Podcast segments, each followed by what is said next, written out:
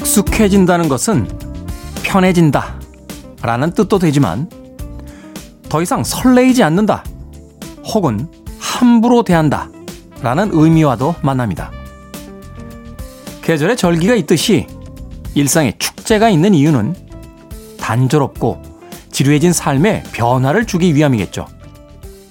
그래서 우리는 늘 새로운 것, 어제와는 다른 것을 찾아다닙니다. 때로는 무모하고 위험한 행동을 하는 것도 그런 이유 때문이겠죠. 하지만 한 가지는 분명 생각해 봐야 할 겁니다.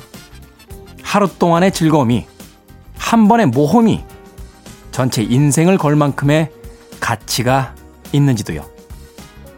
천 원을 따기 위해 만 원의 판돈을 거는 도박사는 없으니까요. D-304일째 김태현의 프리웨이 시작합니다.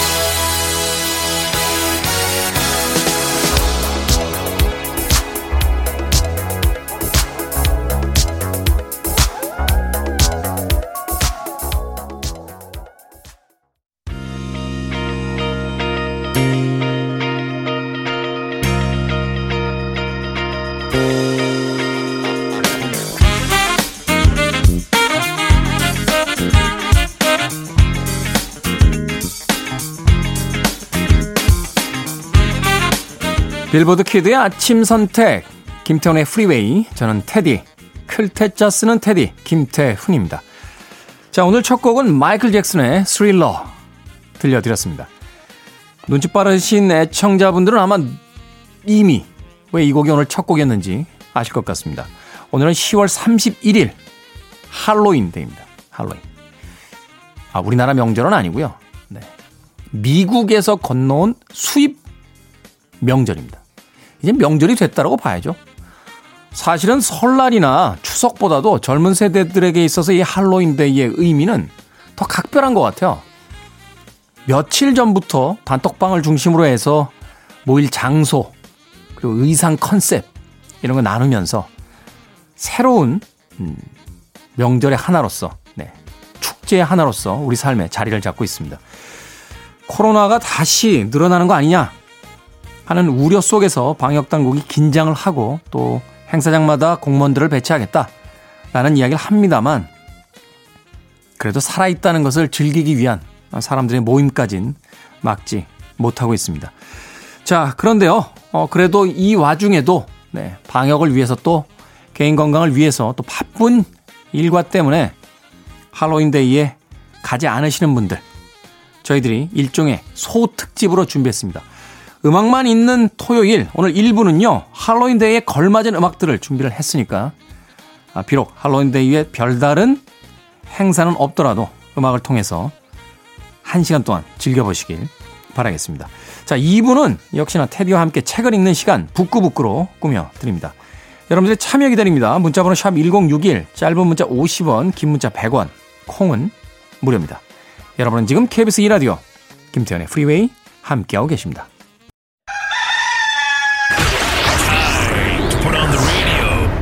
김태훈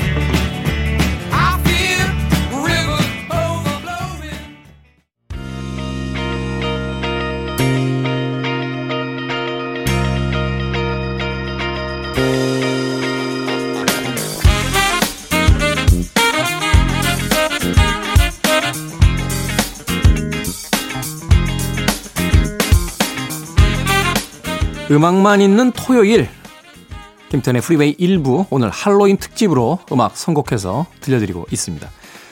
Creedence Clearwater Revival 우리는 흔히 CCR 이렇게 부르는 팀이죠. Bad Moon Rising 들으셨고요. Bow Wow Wow의 I want candy 오늘 서양에선 사탕 받는 날이잖아요. 그죠? 생각해보니까 좀 이상하다.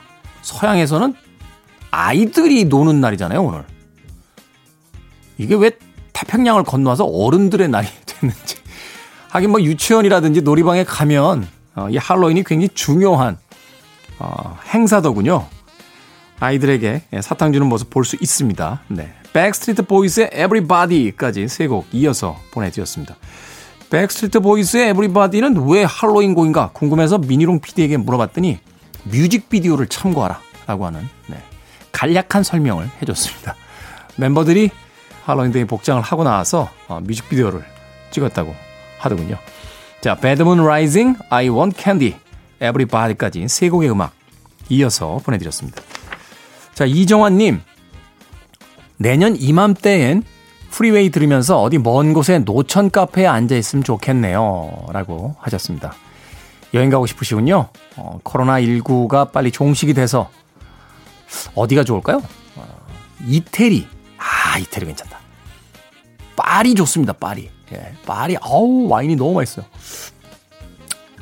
아, 그거보다 더 중요한 건요. 내년 이맘때에도 프리웨이를 하고 있어야 되는데 이게 문제인 거잖아요. 내년 이맘때에 이제 코로나19가 종식이 돼서 이정환님은 희망에 부푼 마음으로 비행기를 탑니다. 타고서 이제 어디로 갈까요? 예. 저 어디 피렌체 좋아 이태리 피렌체 갔어. 가서 어 기분 좋아 노천 카페 와인도 한잔 하면서 탁 틀었어요.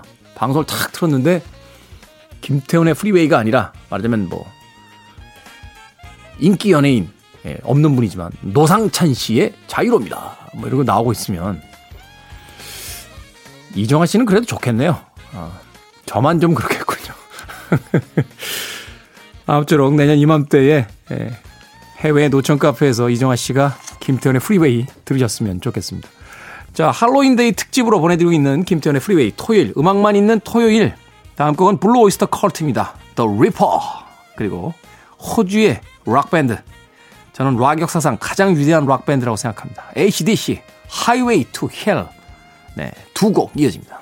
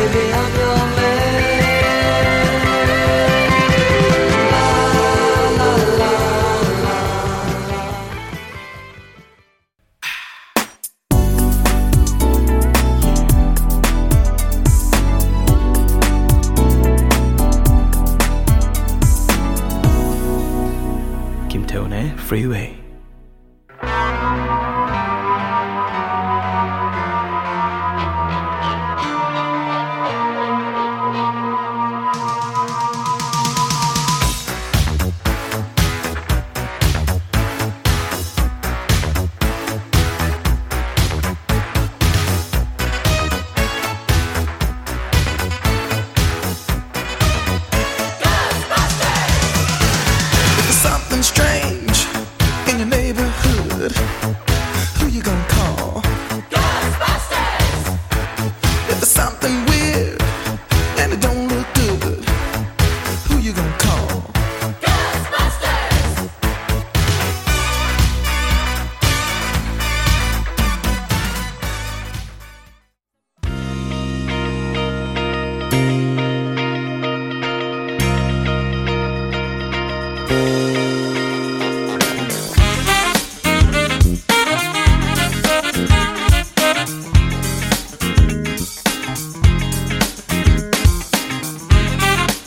레이 파커 주니어의 Ghostbusters에 이어진 Rockwell, Somebody's Watching Me까지 두 곡 이어서 보내드렸습니다.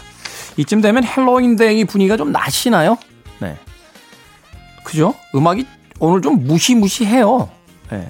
지옥이 막 등장하고요. Reaper. 네. Reaper는 서양의 그 사신이잖아요. 이렇게 긴 낫 들고 이렇게 두건 쓰고 다니시는 분. 그죠? 첫 곡은 스릴러였고, 어, 앞선 곡은 귀신 잡는 사람들, 고스트 버스터스였습니다. 났으면 좋겠습니다. 할로윈 분위기가. 특집으로 꾸며드렸는데. 오늘 선곡 분위기 뭐지? 막 이렇게 생각하시면 네, 저희들이 아, 기획에 실패한 것이 되기 때문에 네. 아, 시간이 좀 되시는 분들은 분장을 하고 들으셔도 괜찮으실 것 같습니다. 자, 2752님, 좋은 아침입니다. 새벽부터 깨서 많이 기다렸어요. 달라도 너무 다른 저희 부부 얘기 좀 하려고요. 잠 못 자는 저와는 다르게 머리만 닿으면 잠드는 신랑이 부럽답니다. 대추차 먹으며 주문하고 있어요. 잠아, 좀 와라. 라고. 그런 분들이 있죠? 머리만 대면 주무시는 분들이 있습니다. 저도 머리만 대면 자는 쪽이에요. 예. 우리 미니롱 PD도 그렇고. 정 PD는 아닌 것 같아요. 예. 경 PD도 아닌 것 같고. 아, 경 작가도 아닌 것 같고. 어, PD로 갑자기 보직을 변경해서 미안하다. 왕 작가도 우리 왕 작가도 아닌 것 같아요. 그죠? 음. 우리는 아무 생각이 없는 존재들인 거야. 되게 남자분들은 그냥 자요 떨어져서 왜 그럴까요? 이게 남성과 여성의 어떤 신체적인 특징의 차이에서 기인하는 건가? 아 그런데 이런 건 있습니다. 최근에는 새벽에 자주 깹니다. 아, 왜 그런지 모르겠어요. 뭐 남들은 화장실 가느라고 깬다라고 하는데 저는 그것도 아니에요. 그냥 깨요. 국가와 민족을 너무 걱정하다가 깨는 건 아닌데 아무튼 몇몇 분들에게 여쭤봤더니 나이가 들면서 그렇게 다 깊은 잠이 드는 게 쉽지 않다라는 이야기를 하시더군요. 네. 하루 푹 자는 거 그게 얼마나 행복한 건지 최근에 알게 됐습니다. 0671님 감성보다 이성에 가까운 요즘 그래도 라디오가 있어서 정말 다행입니다. 라고 해 주셨습니다. 그렇죠. 무엇인가 아, 위로가 되는 게 있다는 건 참 좋은 것 같습니다. 그것이 김태훈의 프리웨이였으면 좋겠고요. 저희들이 정성스럽게 고르는 어, 음악이었으면 하는 바람 가져봅니다. 자, Cranberries의 음악으로 갑니다. 좀비. 그리고 Metallica의 음악 오랜만에 듣겠네요. Enter Sandman까지 두 곡 이어집니다.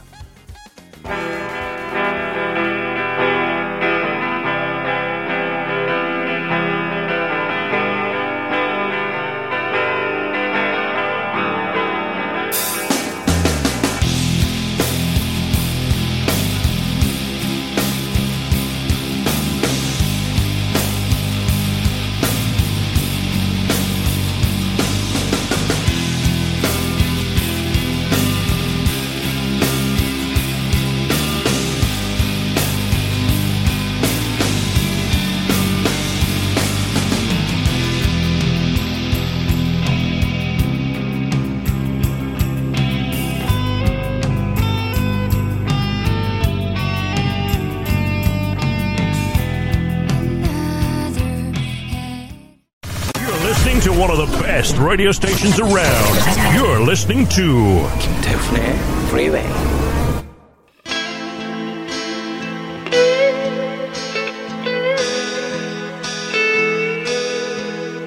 할로윈데이 특집으로 꾸며드린 음악만 있는 토요일 1부 0671님의 신청곡으로 1부 끝곡 띄워드립니다. 할로윈 A Tale That Wasn't Right 2부에서 뵙겠습니다.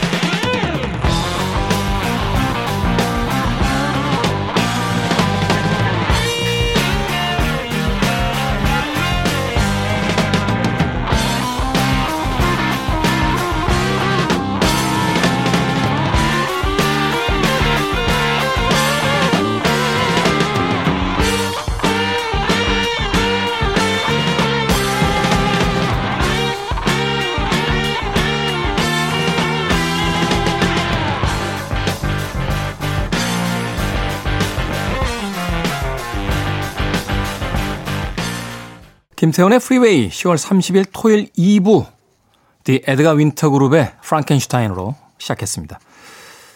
음악 멋있죠? 예, 70년대 초반에 나왔던 음악인데 락 팬들에게는 아마 오랜만에 듣는 음, 그런 반가운 선곡이 아니었을까 생각해보게 됩니다. 자 오늘 2부는요 북구북구 네, 책을 읽어보는 시간으로 꾸며집니다. 코미디언 서평가 남정미 씨 그리고 북튜버 이시안 씨와 함께 오늘은 과연 어떤 책을 어떤 책에 대한 이야기를 나눌지 잠시 후에 만나 뵙도록 하겠습니다. I want it. I need it. I'm desperate for it. Okay, let's do it. 김태훈의 Freeway.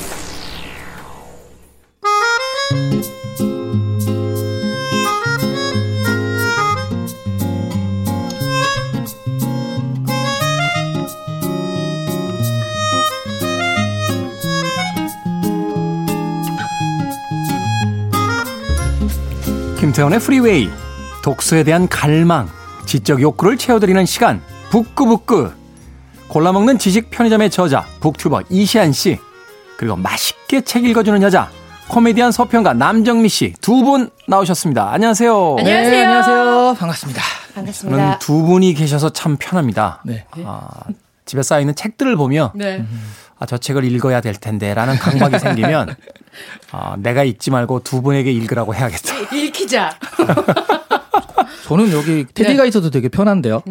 왜냐하면 이제 제 혹시라도 잘 모르는 어, 맞아, 거라든가 맞아, 맞아, 맞아요. 아니면 정말 쓸데없는 얘기를 정말 많이 알고 계시잖아요. 그렇죠. 그래서 혹시 비는 것들에 대해서 너무 또 의지가 되니까 맞아, 맞아. 저, 저, 저희도 되게 편하게 오고 네, 있습니다. 저- 제. 인생관이 쓸데 있는 걸 자꾸 팔아서 음. 쓸데 없는 걸 많이 사자라는 쪽이기 때문에 쓸데 있는 걸 팔아서. 그렇죠. 그 철학이었군요, 어. 그게. 네. 왜냐하면 생각해 보면요, 우리를 행복하게 해주는 건 쓸데 있는 게 아니에요. 음. 되게 쓸데 없는 게 우리를 행복하게 해줍니다. 우리 돈 벌고 공부할 때 힘들잖아요. 여행 가고 놀고 수다 떨고 술 마실 때 행복한 것처럼 맞아. 어, 네. 김태훈의 새로운 가치관 어. 우리가 보통 실용주의라고 하잖아요. 조금 무용주의 새로운 무용주의가 탄생한 것 같습니다. 문학 평론가 김현 선생님의 이야기처럼 문학은 무용함으로 유용하다. 이야. 아, 좀 있어 보인다.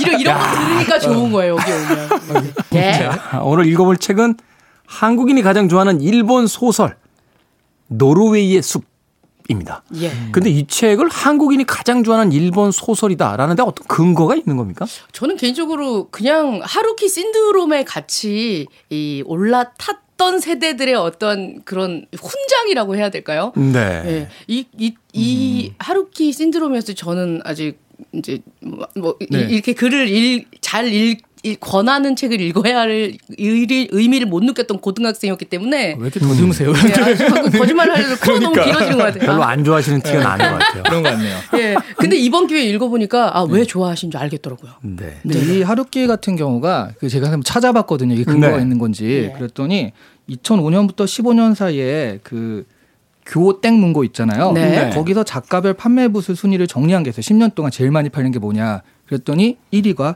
하루키입니다. 아, 워낙 또 다작을 했고. 맞아, 네, 맞아. 베르베르 같은 경우가 굉장히 또 좋아하잖아요. 네, 우리나라에서도. 그, 그, 그분이 2위고요. 그분보다 위에 있더라고요. 1위로. 예, 또 하루키 선생이 더 나이가 많으 그런 많으시죠. 것도 있고. 네. 예, 오늘 읽어볼 무라카미 하루키 일본의 현대 소설가입니다. 장편, 단편 소설, 번역물, 수필, 평론, 여행기 등 다양한 집필 활동을 하셨기 때문에 1등으로 등극하신 게 아닌가 하는 생각이 듭니다. 1949년 1월 12일 일본 교토부 교토시 에서 태어났고요. 네. 와세다 대학교 문학부 연극과에 입학. 학원 분쟁으로 학교가 폐쇄되는 가운데 영화와 재즈 클럽에 드나들었습니다. 네, 소위 이야기하는 이제 70년대 전공투 세대죠. 네, 전공투 60년대, 세대. 예, 70년대 그 운동권 세대인데 일본에서의 그때 이제 학교가 폐쇄가 되면서 재즈 클럽도 하고 뭐 영화에 빠지면서 네. 뭐 문학가의 어떤 초고를 닦았다 이렇게 네. 이야기할 수 있는 거군요. 예, 네. 1971년 결혼을 했고요. 1975년 대학을 졸업했습니다. 어, 79년에 바람의 노래를 들어라로 아. 제22회 군조 신인 문학상을 수상하면서 문단에 데뷔했습니다. 말씀하신 것처럼 그 어, 1974년부터 1981년까지는 직접 고쿠분지의 센다이가에서 재즈 음악 다방 피터캣을 경험했습니다. 그래서 피터캣. 예. 그래서 그 재즈 그 와인 책도 내고 재즈에 관한 책도 막 냈잖아요. Portrait of Jazz라는 책을 냈었죠. 네네, 그 맞습니다, 삽화가와 함께 예. 같이 냈던. 기억이 납니다. 네. 사실 이 무라카미 하루키라고 하면 어떤 세대를 대표하는 그런 작가인 것 같아요. 네. 어, 두 분하고는 조금 제가 이제 연배 차이가 조금 있으니까 사실 이 80년대 후반 학번, 90년대 초반 학번들에게는 상징적인 인물들이 있었는데 그게 왕가위. 아, 감독? 중- 네, 왕가위 감독. 같은. 네. 음. 그리고 어, 너바나의 보컬리스트였던 컷 코베인. 아. 그리고 이 하루키였어요. 그러니까 한때의 어떤 상징이 된 그런 인물들인데 그때 저는 노르웨이 숲 이렇게 한참 아 상실의 시대를 봤죠. 노르웨이 숲은 제가 읽은 적이 없어요. 예, 예. 예, 상실의 시대를 읽었던 그런 기억이 있습니다. 네. 제목이 바뀌었죠. 맞습니다. 그래서 그 시대 분들은 이 노르웨이 숲하면 싫어해요. 어. 그 뭐야 그게 상실의 시대지 이러면서 예, 그 상실의 시대란 제목이 더 맞기도 하고요. 그 노르웨이 숲이라는 게 도대체 이 책을 봐도 왜 노르웨이 숲이지? 그 이해가 안 되는 것도 있고. 네. 근데 상실의 시대는 너무 잘 맞거든요. 맞아, 맞아. 음. 그래서 제목 바뀐 것에 대해서 조금 싫어하시는 분들 많더라고요. 예, 저는 이 책 읽으면서 상실의 시대 왜 그 한창 막 이거 패러디 많이 나 어이 상실의 시대 뭐 이런 것도 되게 많이 나오고 그랬는데 저는 이걸 읽으면서 어, 목숨 상실의 시대가 아닌가 이 책을 전반적으로 읽으면서 오늘 읽어볼 노르웨이의 숲은 말씀하신 것처럼 1987년 발표되었을 때 상실의 시대라는 이름으로 발표됐습니다. 네. 원제는 노르웨이의 숲이고요.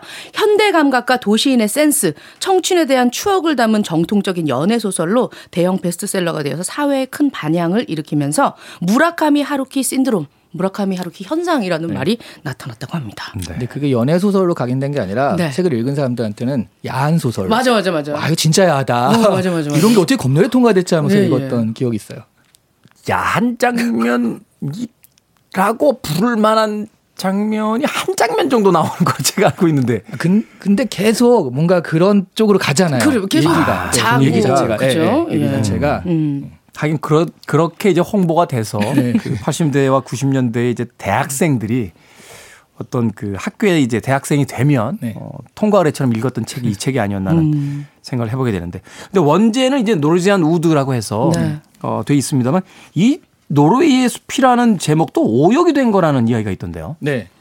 이게 wood가 사실은 이제 나무잖아요. 네. 그래서 나무들이 모여 그 wood니까 woods도 아니고 나무들이 모여 있는 것도 아니고 그럼 이게 뭐냐라고 했을 때 노르웨이산 가구다. 음. 뭐 이런 얘기를 많이 하거든요. 네. 그래서 이 가사도 보면요.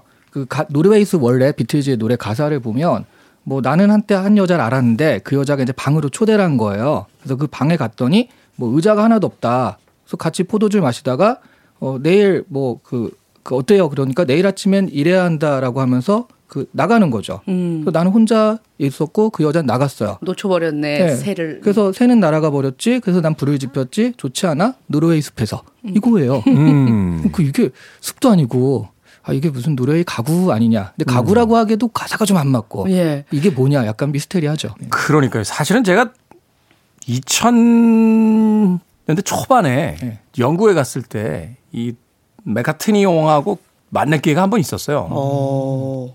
아쉽게 불발됐는데 만나서 제가 물어보려고 했던 게 바로 이거였어요. 음. 이게 도대체 무슨 뜻이냐. 예. 여기서 딱 노르웨이의 숲이라는 이 노래가 주는 어떠한 소환성을 보면 이 책 처음 시작할 때 독일 함부르크 공항에 막 도착한 어, 비행기 안에서 울린 비틀즈의 노르웨이의 숲을 듣고 와타나베가 오랜 세월 거슬러 올라가게 되거든요. 그렇죠. 예, 그러니까 다시 그 과거를 20년 전의 과거를 상기시키는 그런 역할로 노르웨이 숲이라는 노래가 작용을 합니다. 한편으로 생각해 보면 이 노르웨이의 숲이라고 하는 그 원제를 어, 원제목을 설명하려고 우리가 지금 몇 분을 썼잖아요. 그러다 보니까 출판사 입장에서 야 이 제목으로는 안 되겠다. 어, 그럴 수 있어요. 맞아요. 오히려 맞아요. 우리에게 좀 와닿는 제목으로는 상실의 시대가 더 낫지 않겠느냐. 네. 이렇게 생각을 해서 아마 제목을 바꾼 것이 아닌가 하는 생각을 해보는데 네. 비틀스의 Norwegian Wood 듣고 와서 본격적으로 책의 줄거리에 빠져보도록 하겠습니다.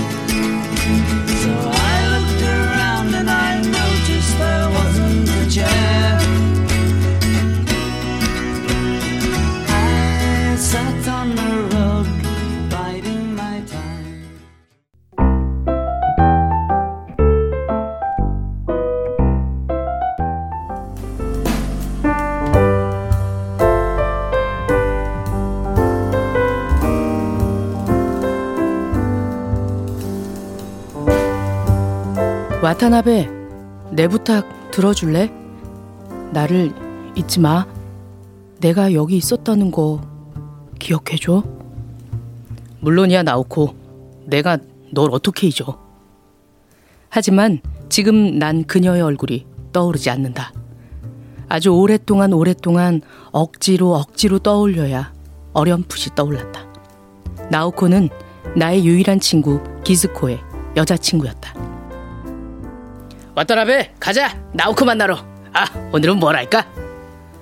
그랬던 기즈코가 그렇게 우리 곁을 떠날 줄 몰랐다. 기즈코가 떠난 지 얼마나 됐지? 어, 와, 와타나베 나 네 손 잡아도 돼? 무- 물론 기즈코가 떠난 후 나와 나오코 우리의 1일이 될 뻔한 그날 이후 나오코는 떠났다. 나는 기다렸고 몇 개월 만에 나오코에게서 편지가 왔다. 와타나베 나를 만나러 와 주겠어? 난 한달음에 나오코를 만나러 갔다. 와타나베 나한텐 언니가 있었어. 아주 완벽한 어디 하나 흠잡을 데 없는 언니였는데 그런데 난 12살 때 보고야 말았어. 언니의 모습을. 언니 밥 먹어. 밥 먹으라니까. 나 왜 이렇게 안 나와? 어? 어? 언 언니? 어, 왜, 왜 언니의 발이 고, 공중에 떠, 떠 있어요? 언니! 언니! 우리 집안 내력인가 봐. 아빠 형제 중에도 그런 사람이 있었대. 목을 맨 사람. 근데 와타나베 나 때문인 것 같아. 언니도 기즈코도 나오고 그렇지 않아. 아이, 알아 알아. 심각해지기는 농담이야. 나 좋아지고 있다고. 나오코 나오코 다 나으면 우리 함께 다시 시작해보자. 나 잘할 수 있을까? 그때까지 청년 나 와타나베는 술집을 기웃거리다 처음 보는 여자애랑 모텔도 가고 그렇게 되는 대로 살았다. 하지만 그날 나오코를 만나고 온 뒤 나는 달라졌다. 나오코만 생각했고 나오코를 기다렸다. 미도리가 내 앞에 나타난 건 그때쯤이었다. 어이 왔다라베 나 남친이랑 헤어졌다 데스. 아 정말 슬프다 데스. 왜? 아 바보냐? 머리가 이상해진 거 아니야? 아다마가 이상하다. 남친보다 네가 더 좋기 때문이란 거 너무 당연하다 데스. 아 그런데 나 말이야. 아, 조금 더 잘생긴 남자를 좋아하고 싶었어 그렇지만 어쩔 수 없었다고 해야 할까나 네가 좋아져 버렸으니까 대 야, 나 여자친구 있어. 지금 상황은 좀 그렇지만. 알아 알아 안다 데스 그래도 꼭 그렇게 말해야겠니?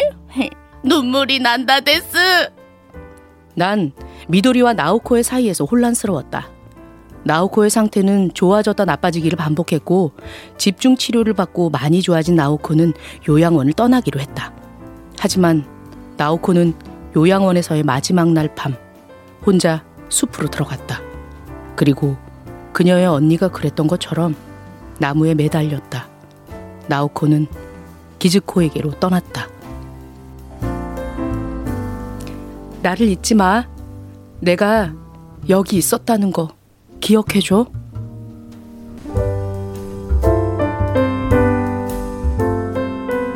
와.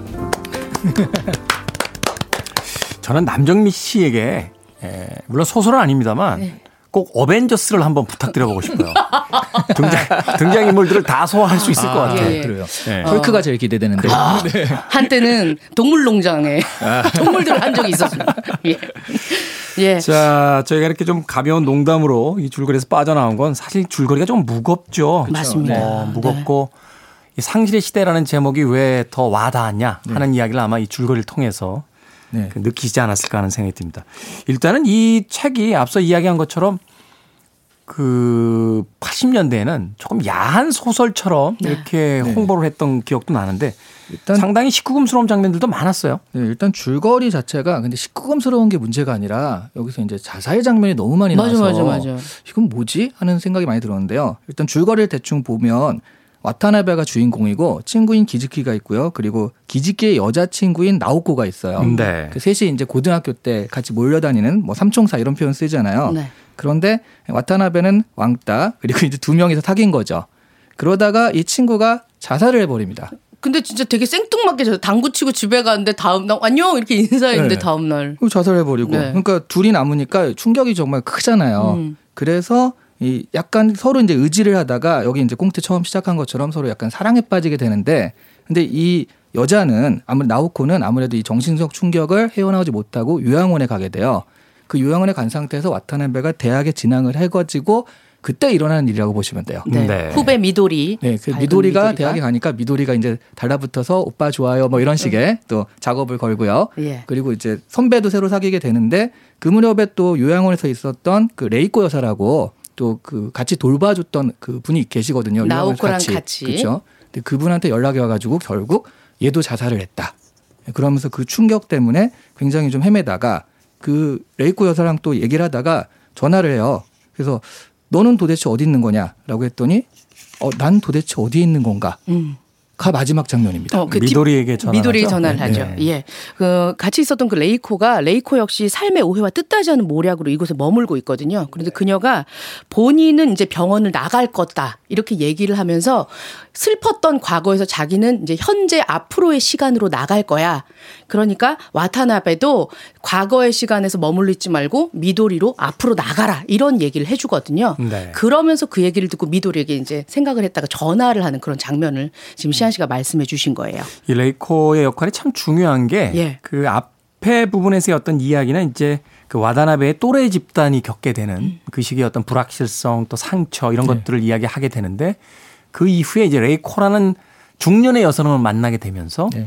그 상처를 이제 극복을 하고 이제 네. 앞으로 나아가게 되는 그런 역할을 하는 거잖아요. 맞습니다. 결국 멘토와 멘티 같은 느낌이 좀 그 장면에 잠깐 담겨져 있었어요. 근데 잠깐 담겨져 있었는데 이게 나중에. 우리가 야한 소설이라고 하는 게 그 멘토와 잠자리를 또 하는 장면이 나오잖아요.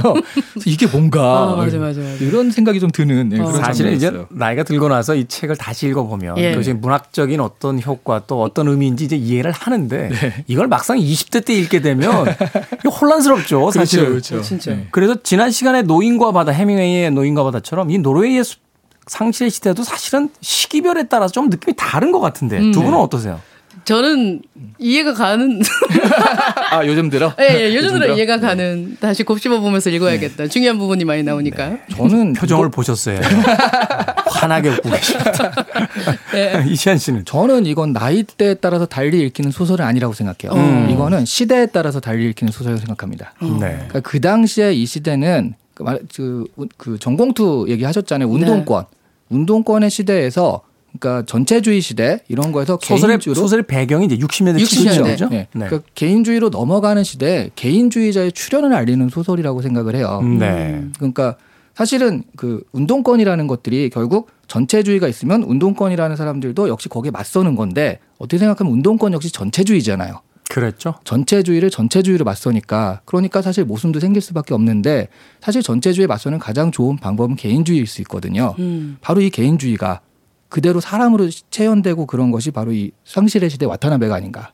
그래서 소설 속에 그런 장면이 등장하잖아요. 교실에서 수업 받으려고 하는데 그 전공투 선배들이 와서 뭐라고 네. 막 얘기를 하죠. 그러니까 와다나베가 나가버리잖아요. 막 교실 바깥으로. 맞아, 맞아. 네, 그런 장면들이 바로 지금 이시안 씨가 네, 이야기해 주신 나랑 상관없는 거다라고 얘기하고요. 그리고 68혁명이 있었잖아요. 문화혁명. 그렇죠. 유럽에서 있었던 68혁명. 68혁명의 최고 그 역시 전체주의에서 또 대항하는 거였는데 권위 이런 거에 대항하는 거였는데 거기에 굉장히 중요한 표어 중에 하나가 자유롭게 어, 잠자리를 할 수 있는 걸 허하라. 이게 중요한 표어 중에 하나였는데 여기 되게 자유롭게 하잖아요. 음. 이런 부분들이 이제 그런 상징과 맞아 떨어진 게 아닌가. 음. 그래서 예전에 이걸 봤으면 되게 충격적이었다면 지금 보면 지금 개인주의 시대가 시- 개인주의 시대라고 할수 있잖아요.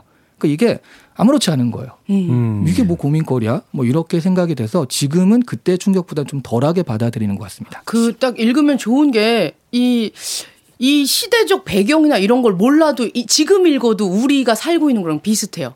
그 지금 개인주의 시대의 사람들이 생각하는 거와 좀 비슷하게 생각하잖아요. 그런 것 같아요. 예, 그러니까 예. 과거에는 지금과는 다른 시대였기 때문에 이것이 하나의 문제 의식으로서 네. 이제 소설화됐는데 지금 읽어보면 오히려 이해하기가 더 쉬운 소설일 수 있다. 그렇죠. 음. 네. 라고 이야기를 해주셨습니다. 그 이시안 씨 이야기에서 굉장히 중요한 부분이 그 등장했던 게 그 개인의 어떤 그 쾌락의 자유에 대한 이야기 해 주셨는데 68혁명의 사실은 출발점이 남녀 기숙사를 12시 이후에는 못 가게 했던 것에서 시작이 됐다는 그렇죠. 거죠. 네. 낭트 대학이죠. 그러니까 프랑스 낭트 대학에서 저녁 시간이 늦으면 이제 남자는 여자 기숙사, 여자는 남자 기숙사에 못 온다라고 했더니 당시에 이제 젊은이들이 데모를 한 거예요. 아니 내가 성인인데 내 여자친구 만나러 왜 못 가냐.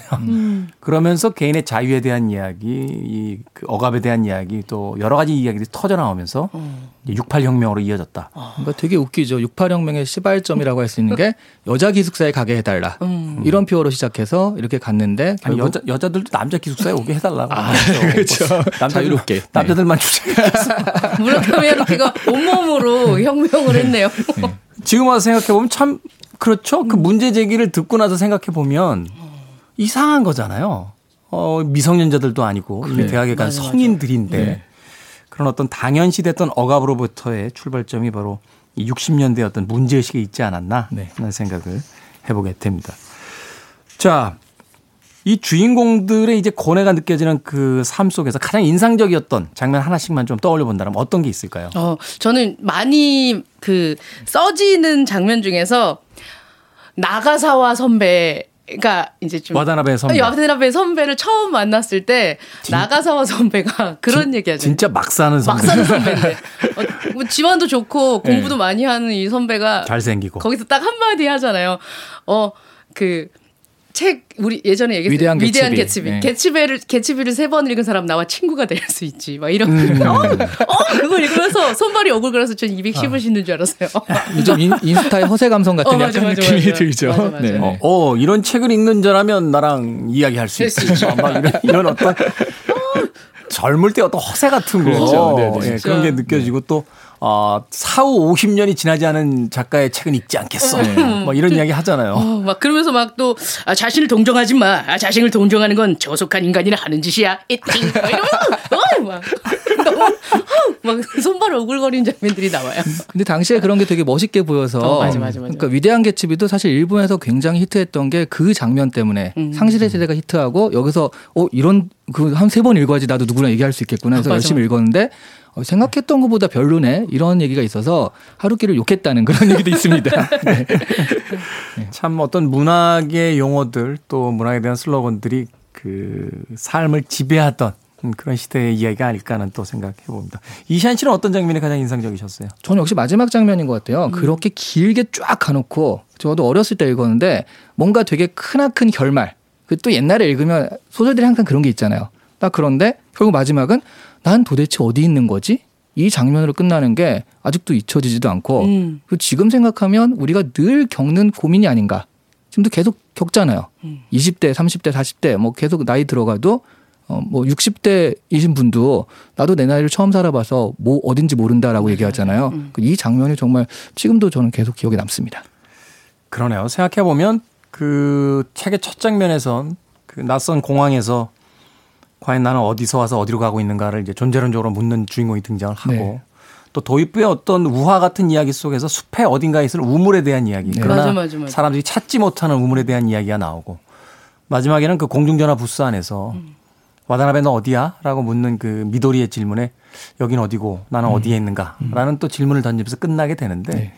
그것이 바로 어떤 시대에 의해서 표류했던 한 개인이 우리는 어떤 시대를 살고 있고 또 어디로 가고 있는가에 대한 질문을 문학적인 상상력으로 만들어낸 게 아닌가 네. 하는 생각 해봤습니다. 자, 무라카미 하루키의 상실의 시대 노르웨이의 숲 읽어드리고 있습니다. 음악 한 곡 더 듣고 이야기 나눠보도록 하겠습니다. 책 속에 등장하는 음악들 어, 들려드립니다. 후앙 질베르토와 스탄게츠가 함께한 데사 피나도. Se você disser que eu desafino amor, saiba que isto em mim provoca imensa dor. Só privilegiados têm ouvido igual ao seu. Eu possuo apenas o que Deus me deu. Se você insiste em classificar meu comportamento diante musical, Eu mesmo mentindo devo argumentar que isto é bossa nova, que isto é muito natural.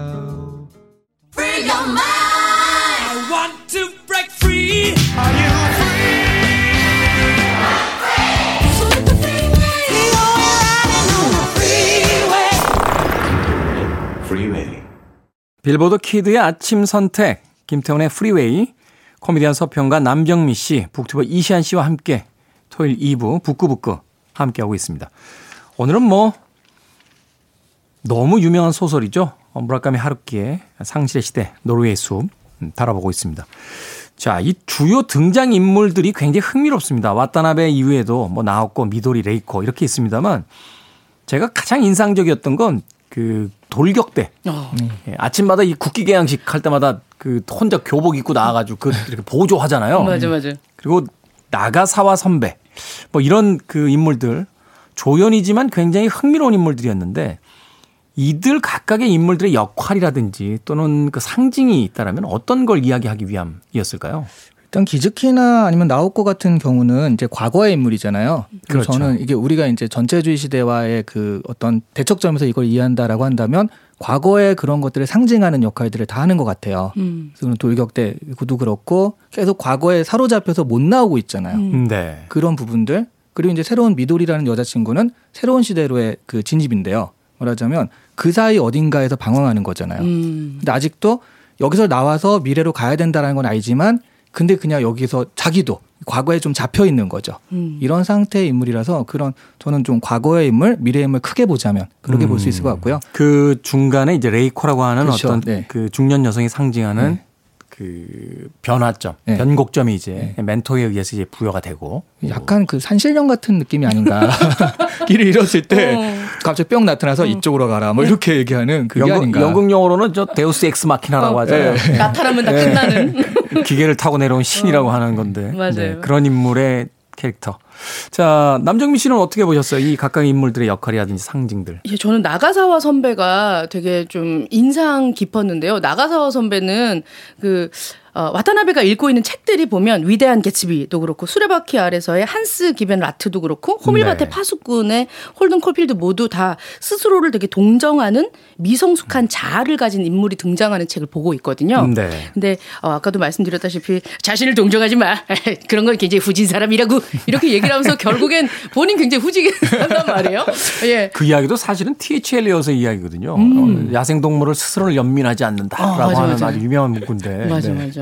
그 나가사와 선배는 새로운 것을 우리가 만들 거야라고 음. 얘기를 하면서 굉장히 많이 카사노바처럼 돌아다니면서 결국에는 주어진 길대로 굉장히 편안한 엘리트 길로 간단 말이죠. 네. 그렇죠. 그래서 약간 그 호밀바테 파스꾼의 홀든 콜필트가 그렇잖아요. 음. 그러니까 뭔가 내가 이 기성세대에 어울리지 않겠다 이렇게 하는 것 같지만 맞아, 사실은 맞아. 굉장히 그런 혜택을 다 받고 있는 금수저 출신이잖아요. 맞습니다. 네. 약간 홀든 콜필트 같은 그런 느낌이 살짝 드는 게 그 선배였어요. 말하자면 방황하는 척하지만 돌아갈 길을 이미 정해놓은. 정해놓은. 네. 그래서 사실은 같은 청춘을 보내고 있지만 또 멋있는 이야기를 하지만 맞아. 살짝 얄미운 누군가를 보는 듯한 맞아. 그런 느낌이 바로 그 나가사와 선배에게 선배.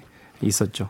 그러고 보면은 이 등장 인물들의 어떤 캐릭터들이 보여주는 상징이라든지 의미들을 생각해 보면 시대는 변해 왔지만 네. 어, 청춘의 삶이 그렇게 크게 달라진 것은 없다라는 또 생각을 해보게 되네요. 근데 그래서 보면 그 하루키의 작품도 이번에 특히 우리가 어, 노르웨이 숲에서 봤을 때 아버지가 부재하거든요. 보면 아버지라고 하면 그 한 집안의 가장이고 룰을 정하는 사람이고 규율이고 어떻게 보면 크게 보면 종교일 수도 있는 거고요. 근데 거의 등장하지 않죠? 예. 하루키의 소설 속의 네, 아버지의 그렇습니다. 이미지는. 예, 그리고 이제 이, 이번 장면에서도 미도리의 아버지는 병약해 누워 계시거든요. 이제 우루과이로 갔다고 음. 하는데 이민 간 게 아니라 어그 정해져 있는 어떤 그런 집단마다 다르고 특수마다 다른 질서나 권위에 대한 얘기를 깨고 싶다는 생각을 항상 하루키가 하지 않나 하는 생각이 들어요.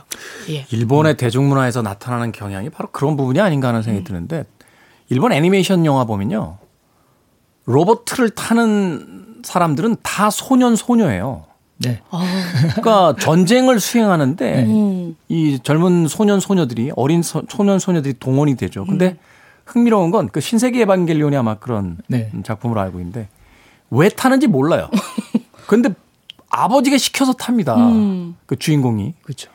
이게 아마 2차 세계대전 이후에 그 전범 국가로 전락해버린 일본의 젊은 세대들이 겪었던 딜레마가 아닐까. 그러니까 자신은 태어나 봤더니 갑자기 자기 나라는 이미 전범 국가가 돼 있는 거예요. 그리고 도대체 왜 전쟁을 수행해야만 했는지에 대해서도 자기들은 알 수가 없고 부모 세대들은 그 탐욕스러운 어떤 정복 전쟁을 하다 국제적인 어떤 범죄자로서의 어떤 위치를 이미 부여받았고 그런데도 불구하고 그 로봇을 타고 또 수행을 하잖아요. 적과 싸우는데 에반게리온 같은 경우에는 그걸 내가 왜 타야 되는지 스스로 계속 물어보면서 물어보죠. 그 나중에 그 에반게리온은 그래서 로봇 뭐 이런 애니메이션보다는 성장형 애니메이션이라는 얘기를 많이 하거든요. 네. 그래서 조금 달라진 경향. 그 전에는 반바지 소년들이 그냥 로봇하고 싸우는 그런 건담 거였다면 건담처럼 그냥 탔죠. 네. 마징가도 그냥 타고 했는데 그런 변화된 것들 또 그런 의미에서 이 노르웨이 숲에 등장하는 상실 시대에 등장하는 그 주인공들의 여러 가지 어떤 모습들도 네. 바로 아버지의 부재라는 것, 아버지 세대를 애써 외면하려고 하는 네. 어떤 그 전후 세대의 어떤 자화상 같은 것들이 아닐까 생각을 해보게 됐습니다.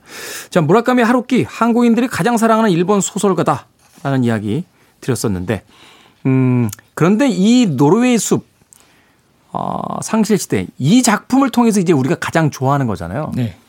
근데 나머지 작품들하고는 좀 결이 다릅니다, 사실은. 맞아요, 맞아요. 사실은 하루키의 다른 작품들에 대한 열렬한 그, 그 반응들은 노래의 숲의 어떤 20, 30% 정도밖에 안 되는 게 아닌가 또 그런 생각도 하게 되는데. 네. 근데 이제 현실적, 그러니까 다 좀 환상적이고 그런 게 등장하잖아요. 저는 개인적으로 하루키 작품 중에 제일 좋아하는 게 아주 짧은 단편인데 짧은 단편. 100%의 여자아이를 만나는 뭐 오, 네. 그런 거. 예. 정말 이게 뭐지? 하고 쓱 지나가는데 굉장히 인상 깊잖아요. 그런 류인데 상실의 시, 그러니까 노르웨이 숲을 하긴 했죠. 노르웨이 숲 같은 경우에는 사실 굉장히 현실적입니다. 저는 오히려 이 현실이라는 게 원래 이 사람한테는 이런 것들이 보통이고 이거 자체가 자기한테는 하나의 상상의 세계가 아닐까. 오히려 현, 굉장히 현실적으로 묘사함으로써 자신한테 좀 일탈해서 가는 게 아닐까 하는 생각도 들기도 하고요. 네. 그래서 조금 요 예외적인 작품은 맞는데 근데 하루키 입문자들이 입문하는 작품인 바로 이것이라고 또 할 수 있을 것 같아요. 그렇군요. 저는 개인적으로 하루키의 작품에 보면 왜 항상 그런 거 있잖아요. 뭐 섹스와 턴테이블 음악 나오고 그리고 요리하는 장면이 나오는데 이 요리하는 장면에 항상 맥주 마시고. 예. 요리하는 장면에 좀 주목을 해서 보, 보게 되더라고요. 이 살아있는 것과 같다라고 하루키가 그런 얘기를 한 적이 있었거든요. 요리를 하는 것은. 그리고 본인이 지금 요리를 할 때 뭐 사가지고 오는 것도 있지만 새로운 무슨 뭐 만들어갖고 키워가지고 막 이렇게 하는 게 아니라 지금 바로 당장 할 수 있는 것들로 요리를 하는 것이니까 살아가는 것과 같다. 있는 것에서 최선을 다한다. 이런 얘기를 하는 것 같아요. 하루키가 마라톤도 되게 많이 뛰잖아요. 라오스엔 왜 가는데 뭐 이런 마- 마라톤 뛰는 좋아하죠, 책도 달리기. 있고 네. 몸으로 온몸으로 부딪혀서 할수 있는 것들을 좀 좋아하는 작가가 아닌가 하는 생각에 어, 요리 요 쪽을 좀 집어보면서 읽었습니다. 네. 저는 개인적으로 하루키의 그 표현 방식이 되게 신선했었어요. 그 여름에 얼마나 많은 땅콩과 맥주를 마셨는지 풀장 하나를 가득 채우고도 남고 맞아 맞아 맞아. 여기도 보면 그런 거 나오잖아요. 또뭐 땅바- 호랑이가 너가 버터를 뭐 네. 녹는다 뭐. 바닥에 뭐 5cm 이상으로 숲기 쌓일 만큼 땅콩 껍질을 까댔다. 어, 맞아. 막, 막 이런 이런 표현들이 참 당시에 읽으면서도 네. 아 문학을 이렇게 아주 일상의 용어들을 가지고도 어, 만들어낼 수 있구나 하는 생각을. 했던 예. 기억이 그 있습니다. 영화를 많이 보셨으니까 저는 이 책 읽으면서 봄날의 곰을 좋아하세요. 그 영화 여기 대사 너 얼마나 좋아해? 어, 봄날의 곰을 만나는 거 좀 좋아해. 이 무슨 헛 근데 이걸로 이걸 몰랐더라면 그그 사랑 네. 처음 사랑을 표현하는 그 영화가 나오는 배두나 씨가 나왔나요? 그 영화를 자체를 이해를 못했을 것 같 더라고요. 그렇죠. 근데 제- 사실 좋은 문장이 많아요. 그 일본 문화가 하루키한테 영향을 많이 받았어요. 음. 처음에 이렇게 해서 하루키가 우리가 야, 한국 사람만 좋아하는 거 아니야 생각하는 사람도 있겠지만 하루키 같은 경우 일본에서도 찐드름이 일어날 정도로 엄청 좋아하잖아요. 그러니까 이 사람들이 이렇게 표현을 했기 때문에 그 이후에도 일본 문화에서 그런 것들이 굉장히 많이 보입니다. 사실 일본 문화가 그렇게 그 직설적인 어떤 언어의 문화가 아니잖아요. 네. 그 나는 당신을 사랑합니다라는 표현도 예전 사람들은 오늘 달이 참 아름답네요라는 표현을 통해서 했다고 하듯이 딱 한마디로 하이, 네. 하이쿠 그런 그렇죠. 네. 바로 그런 표현들의 어떤 영향하에 하루키가 있고 네. 또 하루키의 그런 영향하에 또 다른 어떤 젊은 작가들이 등장한 것이 아닌가 생각해 보게 됩니다. 자, 무라카미 하루키. 무라카미 하루키는 뭐 우리나라 사람들이 오히려 일본 분들보다 다 전문가들이 아닐까 하는 그럼에도 불구하고 다시 한번 읽어보는 것은 이런 계기를 통해서 한동안 책장에 있던 책을 다시 꺼내드는 그런 어, 즐거움을 또 나눠드리기 위함이 아닌가 싶습니다. 자, 무라카미 하루키의 노르웨이 숲. 오늘 북튜버 이시한 씨, 코미디언 서평가 남정미 씨와 함께 이야기 나눠봤습니다. 두 분 고맙습니다. 네, 네, 감사합니다. 감사합니다. 우리 다음 주에는 어떤 책 읽습니까? 우리 다음 주에는요. 이게 좀 약간 도전인데요. 장미의 이름. 움베르토 에코. 예, 에코의 장미의 움베르토 이름. 했고 예, 숀 코네리 아저씨가 저 주연 맡았던 영화의 원작. 예. 이게 상하입니다. 어, 맞습니다. 한 페, 상이 한 450 이렇게 돼서 두 페이지 두 개를 합치면 900페이지 되는 왜 그러셨어요? 예. 왜이 책을 고르신 거예요? 아, 저는 이- 900페이지. 저는 작가님한테 순종하는 스타일이라 네, 작가님의 도전입니다. 다음 주에 좀 아플 것 같습니다. 다음 주에 예. 예, 장미의 이름으로 북구북구 만나보도록 하겠습니다. 고맙습니다. 네, 감사합니다. 음악 한 곡 듣습니다. 사이먼 앤 가펑클 Scarborough Fair.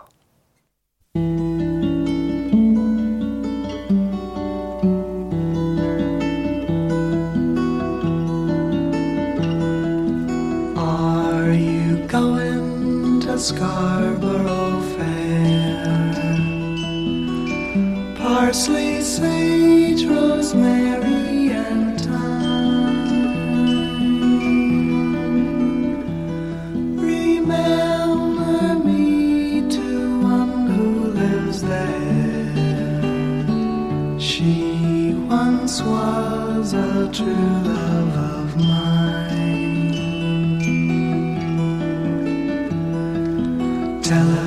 to make me a cambric shirt, a deep forest green.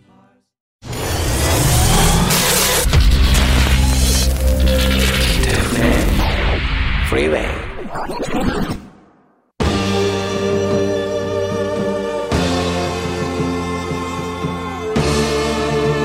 D-304일째 김태훈의 프리웨이 오늘의 끝곡은 크림입니다. 화이트룸. 저는 내일 아침 7시에 돌아오겠습니다. 고맙습니다.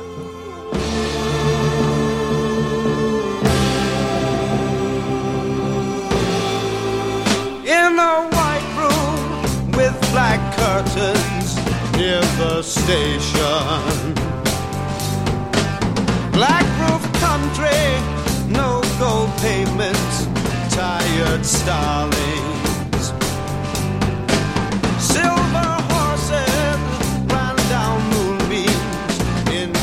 Dark